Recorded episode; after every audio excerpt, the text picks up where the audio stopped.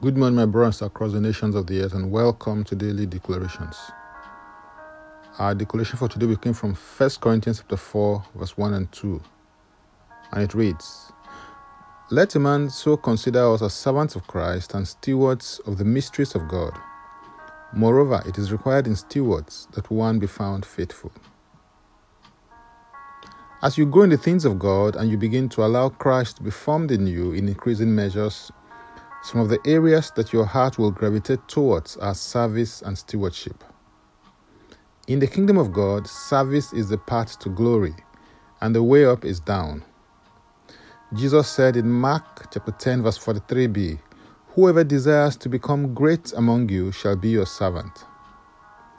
There's a quality that God values and requires from his servants and stewards, and that trait is faithfulness.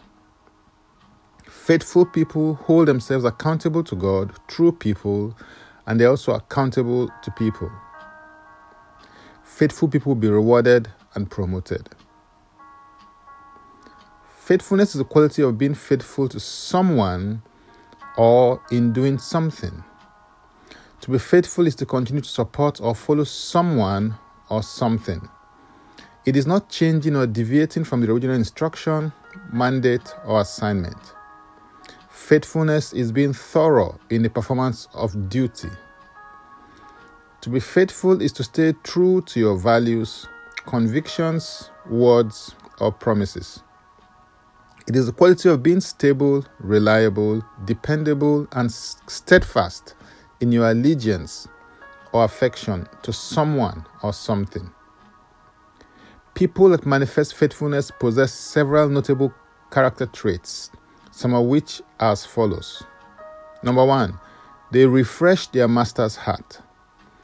Proverbs 25:13 declares, like the cold of snow in time of harvest is a faithful messenger to those who send him, for he refreshes the soul of his masters.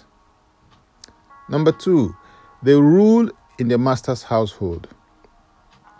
Matthew 24:45 says, Who then is faithful and a wise servant, whom his master made ruler over his household, to give them food in due season.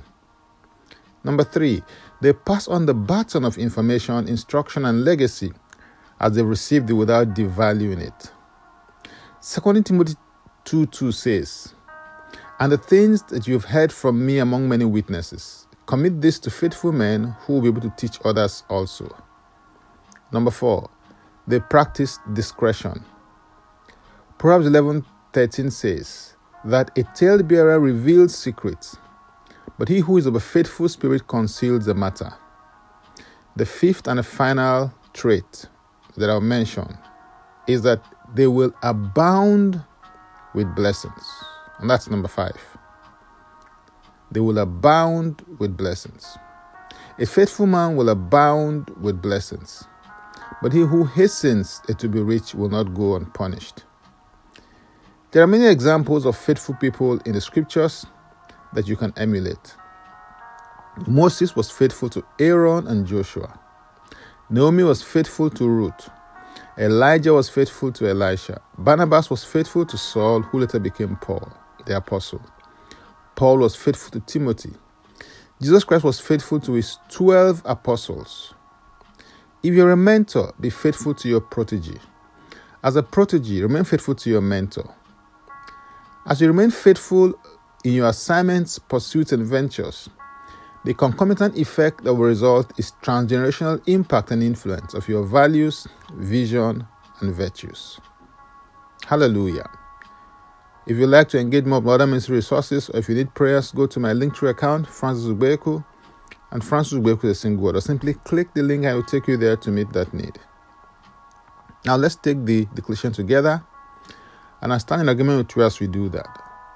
Father, I thank you because you're faithful. I receive grace to manifest faithfulness in my life's calling and vocation.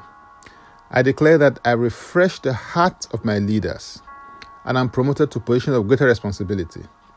I practice discretion and pass on the baton of the legacy of godly values, vision, and virtues to the next generation.